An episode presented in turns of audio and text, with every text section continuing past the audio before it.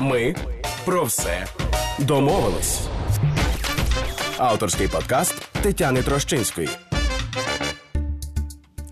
Вітаю всіх. Це ми про все домовились на громадському радіо. Тетяна Трещинська працює в студії Дмитро Сміян за звукорежисерським пультом, Анастасія Горпінченко та Катерина Мацюпа, наші редакторки. І в нашій студії гостя Катерина Ігурушкіна, письменниця і, зокрема, авторка книжки Скрині про те, як говорити з дітьми про голодомор. Вітаю вас. Доброго дня, вітаю. У ці дні ми багато говоримо насправді на цю тему, пов'язану з голодомором, але от тема пов'язана з дітьми. Вона така, знаєте, я для себе подумала, кожен де кожен рік, ніби так для тих тих дітей, на з кожного наступного покоління дітей ця е, трагедія віддаляється і віддаляється, і стає дедалі більше з книжки, з фільму, можливо, з мультфільму. Так, і це щось таке, що було дуже давно, і можливо не з ними. І напевно, на щастя, не з ними. Так, і от оцей момент мені, як дорослій, здається дуже складним.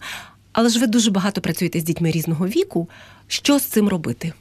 Е, так, справді зараз уже третє, четверте покоління після голодомору, і е, травма нібито віддаляється, але на жаль, її наслідки вони все одно відчутні. І якщо ми не будемо про це говорити, вони далі триватимуть. Тобто не проговорена травма, вона лишається з нами неосвідомленою і все одно проявляється на рівні поведінки, копінг стратегій непродуктивних і всього іншого.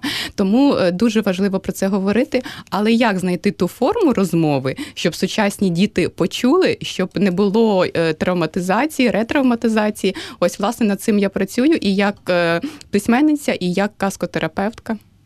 А від батьків почну, так? Це, напевно, важливий теж момент, тому що частина батьків. Я взагалі подумала, що інколи ми не говоримо з дітьми на якісь теми, тому що ми самі не знаємо, як до них підступитися. Правда, це напевно так, так. дуже такий важливий момент, і тому ми шукаємо аргументацію на зразок травма, та це дуже травматично. Ну, дитинка маленька, 5 років, 6 років. Навіщо я буду їй таке говорити? Або ну це було дуже давно. Хто ці всі люди, або там я не знаю, що ще занадто рано, підросте, дізнається, в школі розкажуть і так далі. Тобто є дуже дуже багато цих сумнівів батьків, як з ними працювати. Е, в першу чергу е, мають бути якісь експерти, помічники, книжки е, для того, щоб батьки зрозуміли для себе, як говорити з дитиною на цю тему. Зараз вже виходять матеріали. От і що дуже важливо, щоб дорослий сам з собою про це поговорив. Навіщо це йому? Перш ніж говорити про щось з дитиною, потрібно провести такий серйозний внутрішній монолог, а інколи діалог між батьками для того, щоб узгодити свою позицію. Можливо, згадати своїх дідусів, бабусь, подумати і подякувати все ж таки, що вони вижили попри все і передали нам дар життя. І власне е, розмову про голодомор я би починала з вдячності, вдячності е, і з позитиву, з принципу надії. Ось е, і це дуже важливо. Коли зустрічаюсь з дітьми і спілкуюсь на цю тему. Ми зазвичай закінчуємо і починаємо все з позитиву, а всередині, можливо, вже говоримо про сум, про страх. І це дуже важливий принцип побудови діалогів на складну тему. Якого віку ще запитаю? Я все-таки тоді до скрині, тому що скриня лежить перед нами.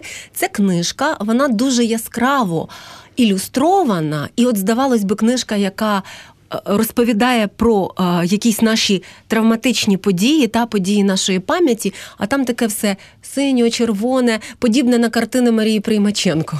Наскільки та я дивлюсь туди, так і бачу. І взагалі вона для, по-перше, для діток якого віку, і давайте про скриню як про метафору, та про те, що ми складаємо туди, інколи ж не дістаємо десятиліттями насправді.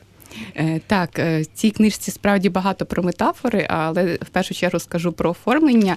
Е, ця книжка дуже приємна на дотик, приємні кольори. І я б сказала, навіть ілюстрації настільки позитивні, що вони трохи знижують градус тексту для того, щоб, не дай Бог, когось не травмувати. От і кутики книжки заокруглені, і все ж таки. Ті метафори, про які ми говоримо, метафора скрині, метафора подвійного дна, е, про скарби. От коли я зустрічаюся з дітьми, проводжу з ними зустрічі, то діти малюють свої скрині, і я з ними проговорюю питання скарбів видимих і невидимих. Тому що, наприклад, е, наші предки, там прапрабабусі, клали там е, рушники, вишиванки, якісь ікони, прикраси. Але можливо там були і скарби невидимі. Що таке невидимі скарби? Це наші цінності, і національні цінності, і е, якісь духовні цінності. От і е, діти, що мене дуже вражає, здавалось би, як говорити про це з першокласниками. Угу. І вчора на зустрічі діти кажуть: ми покладемо туди свободу мудрість, право захищатися. З матеріальних клали рушницю, щоб такого більше не повторилося. І знаєте, ще клали вакцину від коронавірусу, маски, рукавички, е, Фантастика. борщ. Ну і дуже дуже багато всього, що вражало, в тому числі еліксир, безсмертя для нащадків. От і такі зустрічі вони вражають, і діти лишаються, знаєте, з відчуттям внутрішньої сили. Для мене важливо було, щоб ми не заходили в цей комплекс жертви, оскільки е, я читала дослідження е, психологічного впливу на на нащадків тих, хто пережили голодомор, і навіть якщо конкретно наші прабабусі, прадідусі і бабусі не пережили, то все одно це в нашому колективному несвідомому, скажімо так, є, і воно працює. То перше покоління це біль настільки сильний, що неможливо навіть про це говорити. Далі це вже сум. І третє покоління це знаєте, така е, сум разом зі злістю, чому саме українці стали мішенню, чому саме наша нація. От і потрібно ці моменти проговорювати, щоб ми не відчували відчували себе жертвами, а щоб були в своїй силі, пишалися своєю мовою, своєю культурою. Власне, щоб були не малоросами, а українцями. Це дуже цікавий момент, тому що це все, що ви називаєте, діти самі, так? Тобто, це ж це так, ж без так, підказок. Так, так. Я просто говорила скарби матеріальні і нематеріальні. Угу. А давайте, можливо, про наших. Я б сьогодні про своїх е, рідних не буду згадувати. На правах ведучої могла би трошки забрати свого часу, але напевно на завтра це відкладу, тому що ще ми будемо говорити завтра для дорослих в програмі 40 нові 20, Заодно проанонсую про наших мам і бабусь. Так і ми будемо говорити з психотерапевткою Вікторією Гурбуновою, яку, до речі, ви згадали е, і її дослідження з Віталієм Климчуком, її колегою і чоловіком, які вони робили пов'язані з голодомором. Так, от про те, чому бабусі мовчать, ми можливо тоді окремо поговоримо поговоримо завтра, і я вже тоді, напевно, десь апелюю до своєї Черкащини, та тому що для моїй сім'ї ця історія є особиста. Я запитаю про вашу історію особисто, можливо, бабусь, прабабусь. Е, так, е, моя бабуся Таня, е, вона не мовчала, хоча вона не називала голодомор голодомором, казала, що це був голод, і дуже остерігалася згадувати радянську владу в цьому контексті, оскільки для неї ті всі вожді вони були хорошими і просто це не піддавалось навіть сумніву. Лише може наприкінці 90-х вона в цьому засумнівалася. Моя бабуся родом з Кубані, з українського села, яке називалося Єйсько-Чернігівське, і потім було перейменовано в Большой Бейсух. І е, там жило дуже багато українських родин, і саме в цьому селі голодомор був. Е, бабуся казала, що в деяких сусідніх не було, оскільки там було менше українців, їх не випускали. Е, каже, що, наприклад, якихось жахіття канібалізму вона не чула. Але от в родині моєї бабусі е, після голодомору, вже там кінець весни, початок літа, е, померли дві молодші сестрички від того, що наїли зелених абрикосів з голоду. Тобто, здавалось би, воно ніби і пов'язано, і не пов'язано, але все одно це боляче. І моя бабуся була трохи старшенькою, мусила їх глядіти, і вона завжди це з якось сумом з болем згадувала. Але знаєте, те покоління воно не, не завжди вміє проговорювати ті моменти моменти, тому вона так згадувала. Але я не знаю, що було в неї душі, чи вона чулася винною, чи не чулася за ці моменти.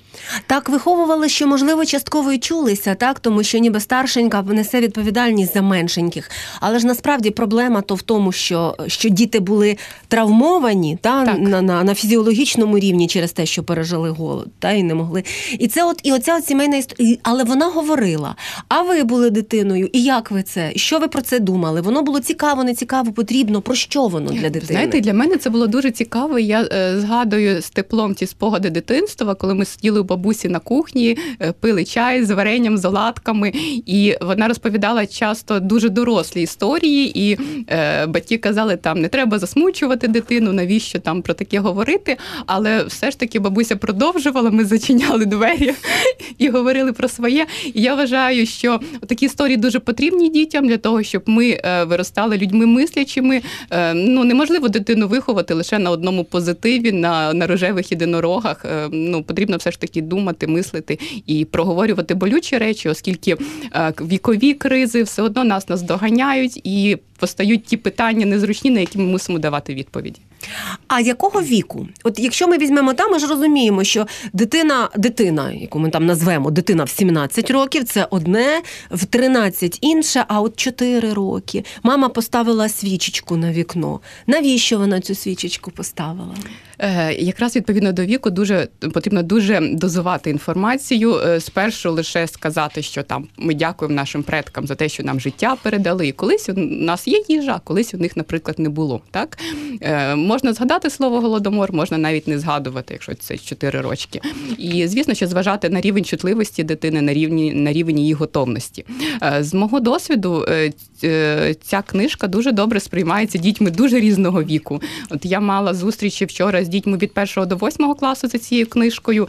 Е, кілька днів тому мала зустріч е, з діаспорою українців е, в Лівані та Сирії, і там були діти від 9 до 17 років, і вони чудово сприймали текст і розмови за текстом, оскільки цей текст він знаєте не заграє з читачем, він не сюсюкає з дітьми, він просто оповідає, і в ньому є ті метафори, які будуть на одному рівні зрозумілі дітям, як скриня вмістилище скарбів, куди вони можуть покласти і єдинорогів своїх, і ведмедиків, і, і монетки, і мудрість. А в той же час це буде зрозуміло і для дорослих на зовсім іншому рівні. Катерина Єгорушкіна в нашій студії письменниця і авторка книжки Скриня про те, як говорити з дітьми про голодомор. Тетяна Трещинська працює в студії Дмитро Сміян за звукорежисерським пультом. І це ми про все домовились. Ми про все домовились. Слухайте подкаст в ефірі громадського радіо або шукайте в розділі подкасти на нашому сайті. А можемо трошки погортати ми зараз книжку, тому що заодно для тієї частини батьків або, можливо, вчителів, які нас е, слухають, або хто взагалі працює, бабусі, е, не обов'язково мами, тата, можуть бути бабусі, дідусі, хто хоче поговорити з дітьми. От вони теж таку матимуть нагоду на на, на вухо, та на слух почути, що ми там погортаємо і запропонуємо. От я вам пропоную це зробити. Можливо, трохи зачитати, так? Так, можна зачитати, mm так, і можна трошки так. розказати, що там ми бачимо і що ми що ми можемо прочитати. А, так. Хочу ще сказати, що за цією книжкою розроблені уроки е, для шкіл е, спільно з видавництвом порталу інститутом національної пам'яті. Інститут закупив 2000 примірників для шкіл, для бібліотек. От і ось тепер гортаю книжку. Вона починається з ілюстрації яскравих садочка. Е, на кожному дереві свій плід росте, на сливці сливи, на грушці груші, на яблунці яблука, а на дереві життя усі ми ростемо. Хтось іще пуп'янок немовлятко, інший квітка дитинка, хтось зелений плід, а хтось стиглий. Це дерево чарівне, на скрині намальоване, коло нього птахи сидять, скарби стережуть, а скарбів тих повна скриня. Одні скарби видимі, голосні. Візьмеш до рук, самі все розкажуть, інші скарби тихі, про них тільки власниця скрині знає. Це її таємниця. Не знаю, наскільки багато я можу читати. Я думаю, цього достатньо ще познайомитися. Так. І е, далі тут вже розгортається ця історія, метафора подвійного дна, як mm завдяки цьому дну і е, своїм, е, знаєте, скарбам і таємницям, які є в душі, своїм традиціям, ми можемо вижити і пронести дар життя у майбутнє. Катерина Ігоршкіна, казкотерапевтка, нагадую нашим слухачам і слухачкам, і голос ваш такий казкотерапевтський. Дякую. Для радіо для радіо це дуже важливо. Я тут принагідно запитаю про казкотерапію, а тому що ви з цим працюєте. І, до речі, мені здається, що от такі теми, які ми вважаємо травматичними, вони якраз дуже надаються до цього метафоричного життя. Але чи розуміють діти метафори? От ці всі? Ну, з досвіду розуміють, і метафора це, знаєте, такий концентрат е, найважливішого, що розгортається потім в нас. Тобто починає відбуватися внутрішня робота. Е, для мене важливо, е, знаєте, запустити цей процес і далі вже дати поле для діалогу з батьками, з дорослими, для того, щоб вони самі могли дозувати ту інформацію, ту напругу, яку конкретна дитина може витримати. От про напругу. Я а, свого часу, ну я дитина того того часу, де про голодомор, от завдяки бабусі я знала, тому що вона говорила в сім'ї, але це була радше рідкість.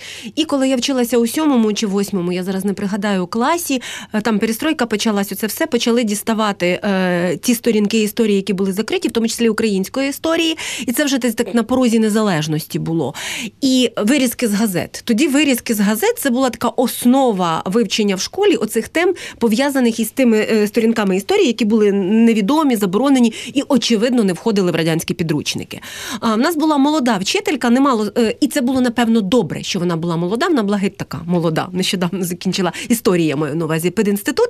А ми були ну 13-14 нам було років, і вона була відкрита до цих тем. Та старшими не завжди було так, а вона була дуже відкрита до цих тем, але методично я її співчуваю, тому що ем, не було нічого, та що могло би допомогти. І ми якраз зробили оці вирізки з вирізки з газет про людоїдство, про канібалізм, про ці всі страшні речі, і ми їх обговорювали на уроках. І я пригадую, що це е, зараз я не можу себе дитиною уявити, так? Але здавалося, що це щось було жахливе, і не було відповіді на питання, так чого ж воно відбулося? Угу. І от я зараз думаю, що оці історії страшні, історії е, фотографії, де дітки маленькі з опухлими животами, так або фотографії, де ми бачимо, що цілі родини вмирають десь під ворітьми. Оце все, якщо це все дістати і викласти перед дітьми, навряд чи це те. Е, так, справді це жахливий підхід. Е, ну, на жаль, педагоги цього не знали. Вони просто хотіли донести ту інформацію, яка їх самих вразила, оскільки це було нове для багатьох з них. І цього робити не потрібно. По-перше, це не дає інформації, не дає відповіді на питання, власне, чому це відбулося.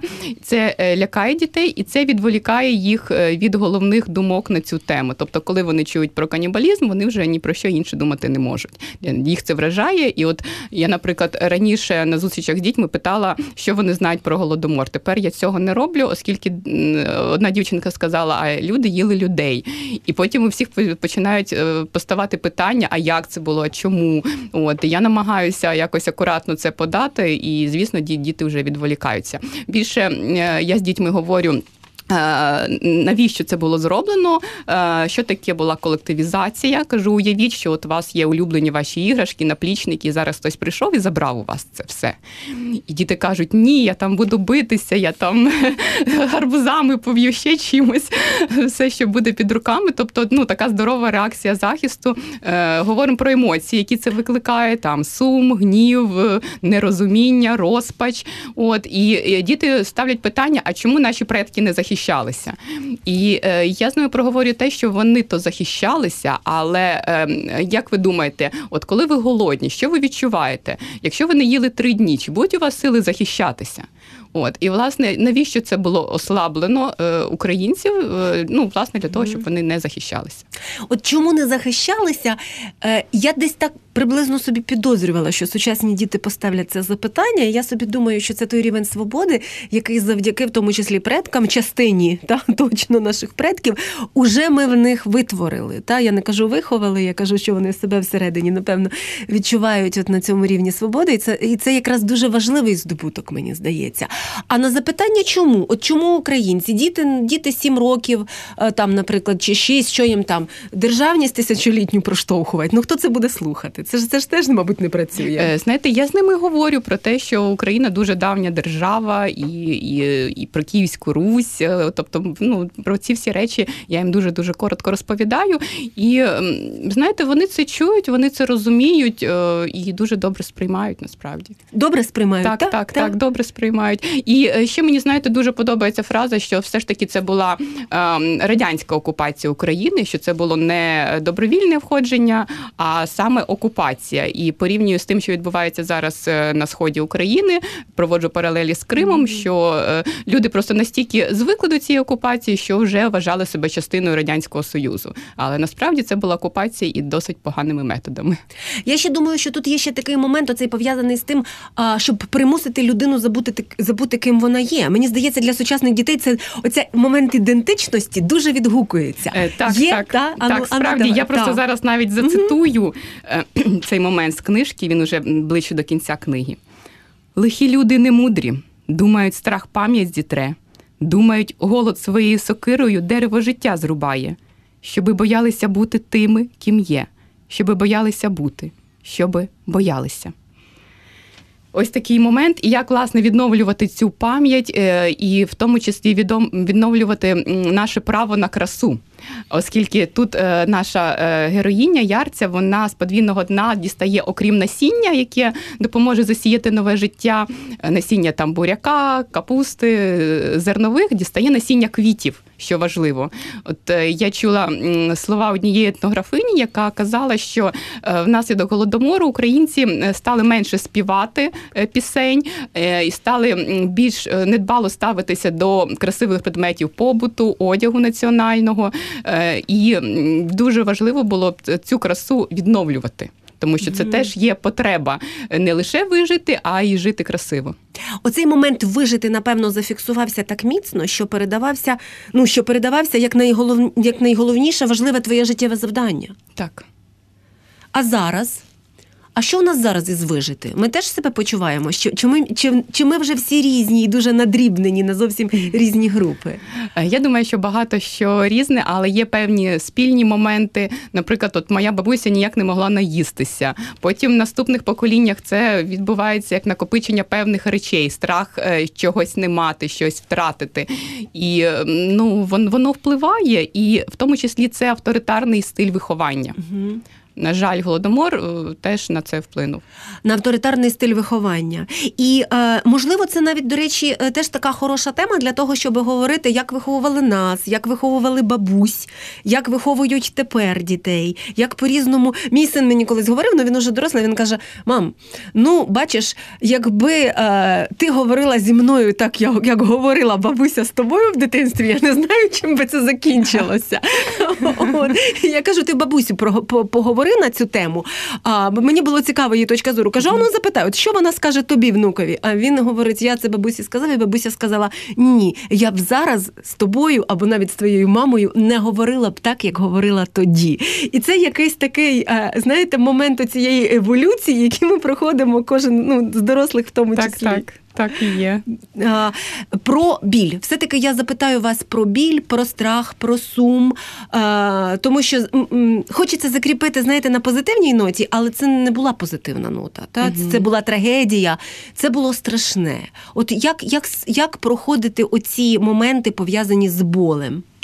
Е, ну, Біль потрібно, щоб воно відболіло, відгорювати, тобто побути в цьому процесі. Наприклад, коли ми коли ми близьких втрачаємо, ми не біжимо на другий день на вечірку для того, щоб забутися. Забутися, та? так. Е, потрібно в цьому процесі побути, тому що інакше воно нас дожене.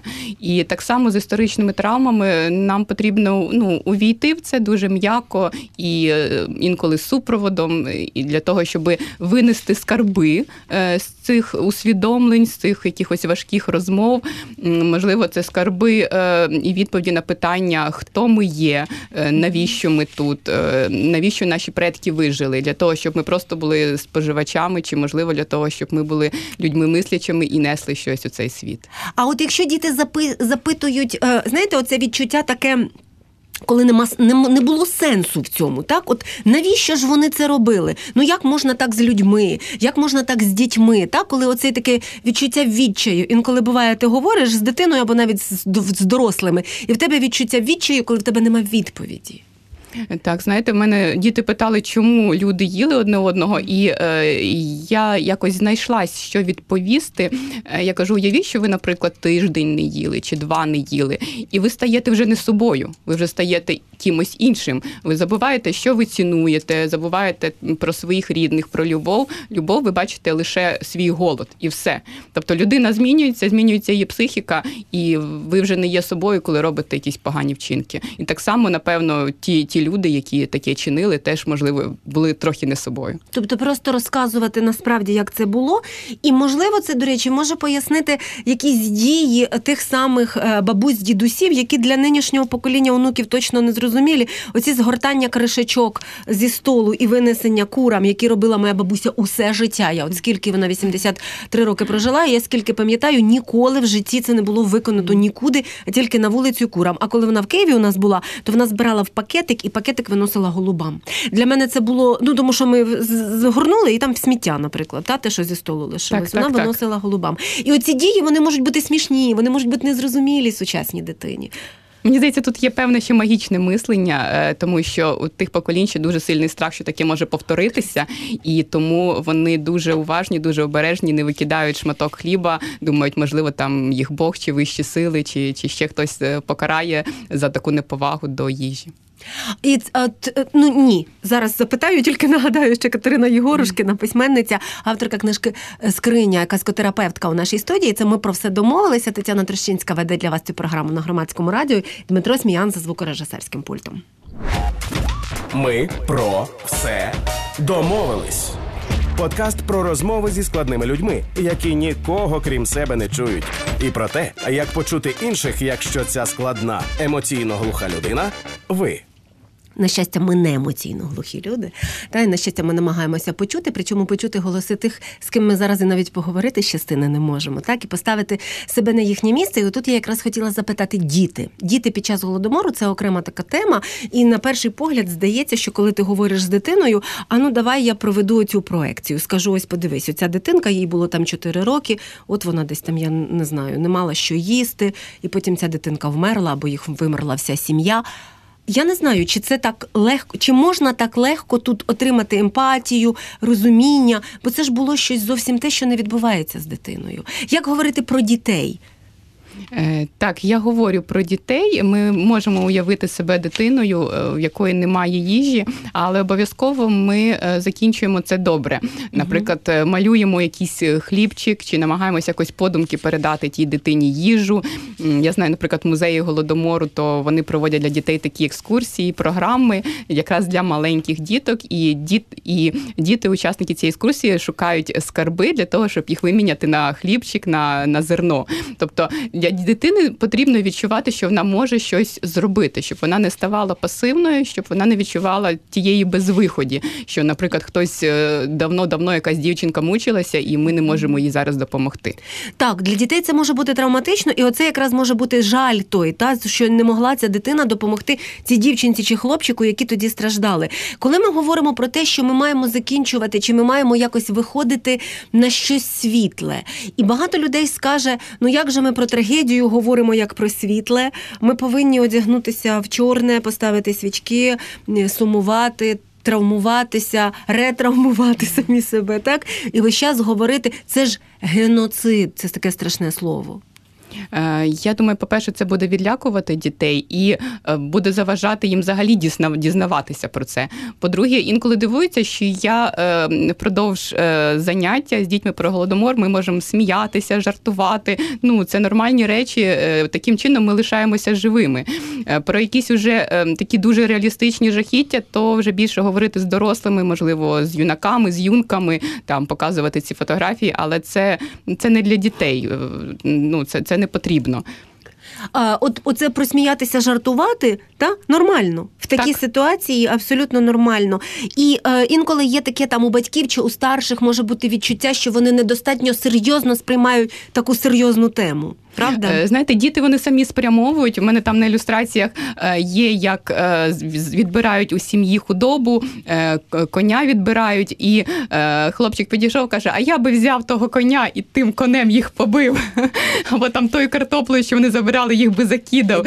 Ну і це нібито жарт, але ну воно все ж таки проявляє якусь силу дитини і бажання захисту опору.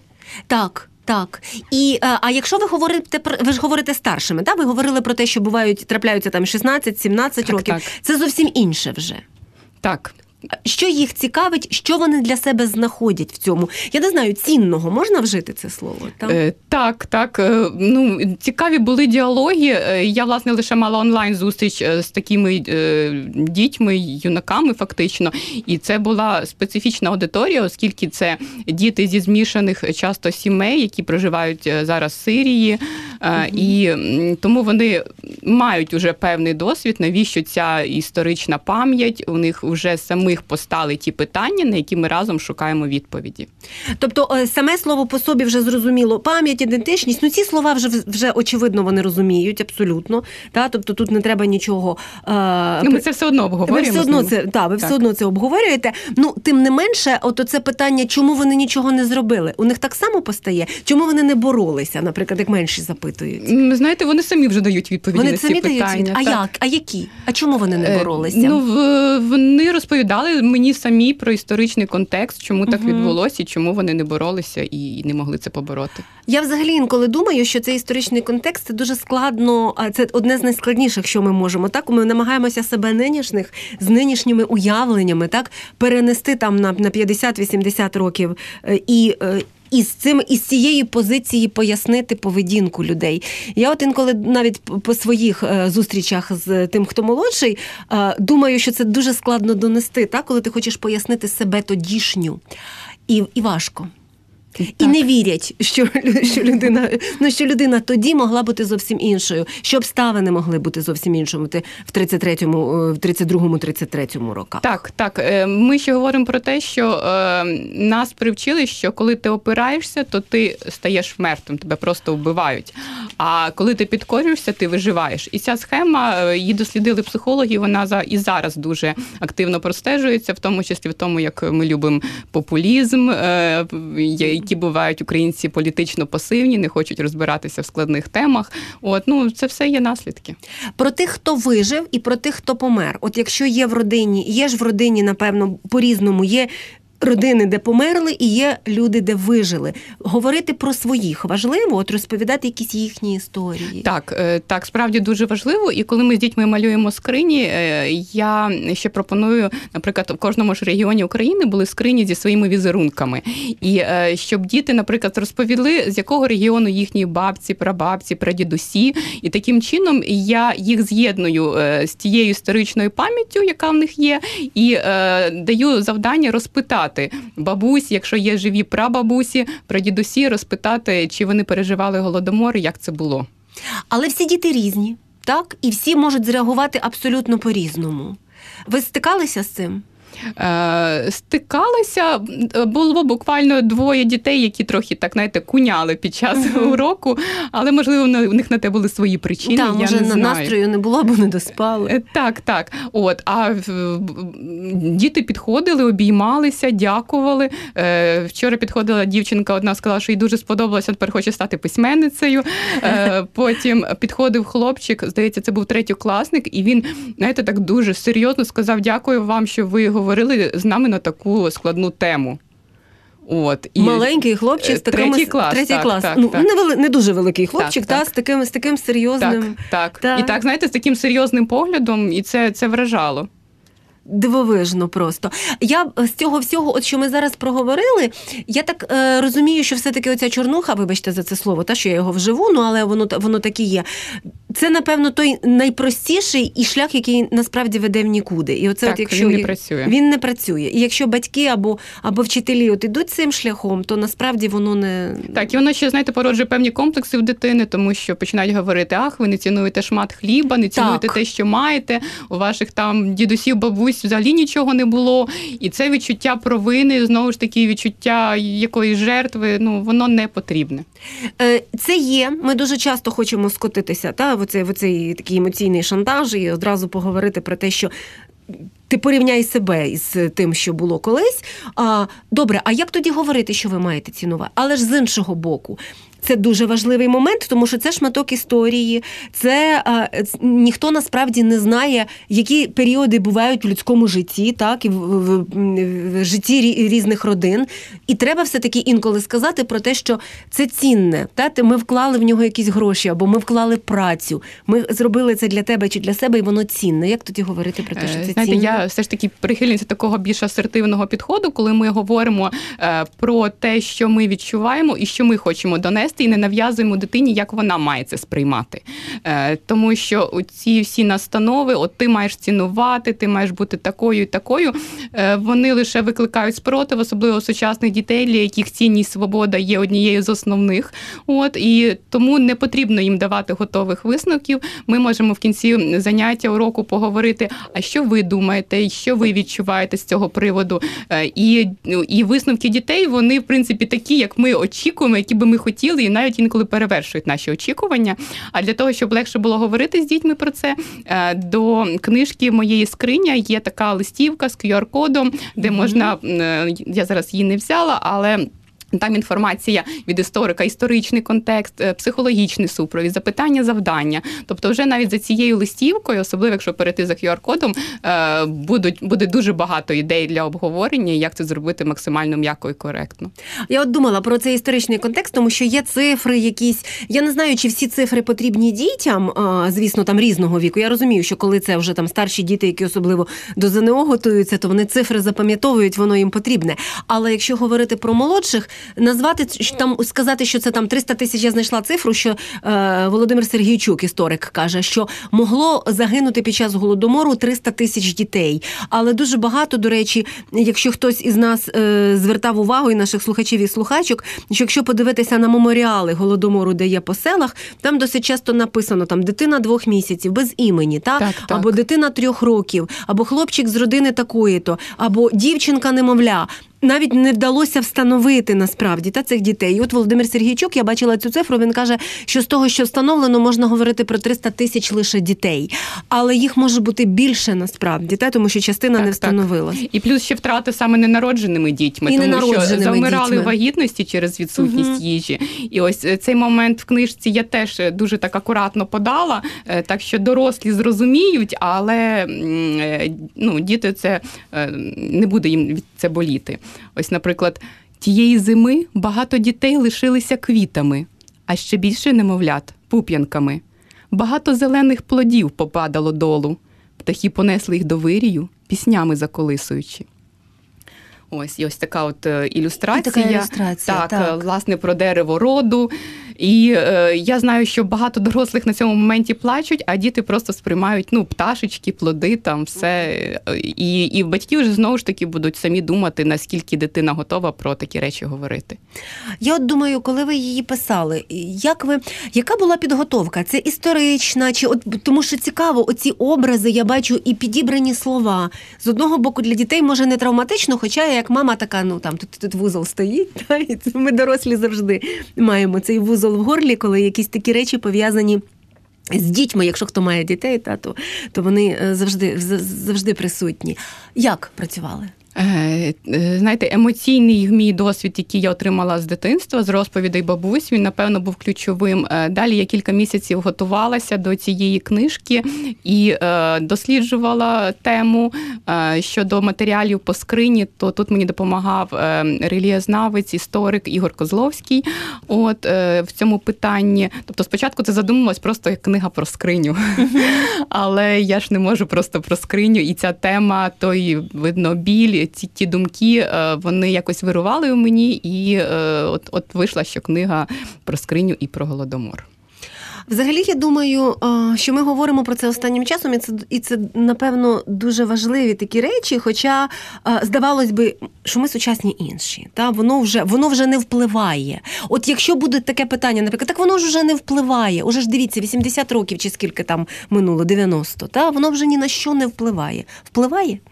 Е, психологи дослідили, що впливає. Так, і ми можемо по своєму життю побачити ну, і цей комплекс жертви, і е, і накопичення, і всі інші такі от моменти, і по наших е, батьках, дідусях, бабусях теж можемо це простежити. І ну, на жаль, на жаль, я бачу, що ще впливає. Тому ну, ми скажемо, ну добре, окей, ми тоді інші, але ми інші. Ми не хочемо бути такими, як вони. І оце запитання, наприклад, що можемо ми зробити там, щоб не бути такими, як вони, це одне, або щоб цього не повторилося, мені здається, трошки інша глибина тоді. Е, знаєте, потрібно говорити про наші цінності і про цінність людського життя, оскільки відбулось тоді знецінення людського життя, а цінування держави як машини. От яка ці життя перетравлює, і е, я вважаю, що треба ну глобально нам більше говорити про цінності, про ствердження. Е, свободи, е, і в тому числі цінність особистості, її розвитку, і і ще розвивати все ж таки довіру, оскільки е, той голодомор він дуже підірвав довіру як і до держави, до держави, як до інституту, і це у нас теж дуже простежується, і довіру одне до одного. Тобто в українців більш такі, скажімо, міцні горизонтальні зв'язки з кумами, з найближчими родичами, але взагалі за дослідженнями, якщо ми живемо в суспільстві недовіри, довіри це навіть нам вкорочує віку. Тому дуже важливо вибудовувати цю довіру, і тоді ми все ж таки будемо жити довше і щасливіше. Ми фактично вийшли вже на дуже дорослу тему в цей момент. Завершуємо нашу розмову сьогодні. Катерина Єгорошкіна, письменниця, авторка книжки Скриня, була з нами е, зараз у студії. Особливо рада, що ви були у студії, а не десь дистанційно. Дякую вам дуже. Дякую вам. Ми про все домовились. Завершується на громадському радіо. Дмитро Сміян був і залишається за звукорежисерським пультом. Дякую Насті Горпінченко і Каті Мацюпі. Так само слухайте, думайте. Ми про все домовились. Слухайте подкаст в ефірі громадського радіо або шукайте в розділі подкасти на нашому сайті.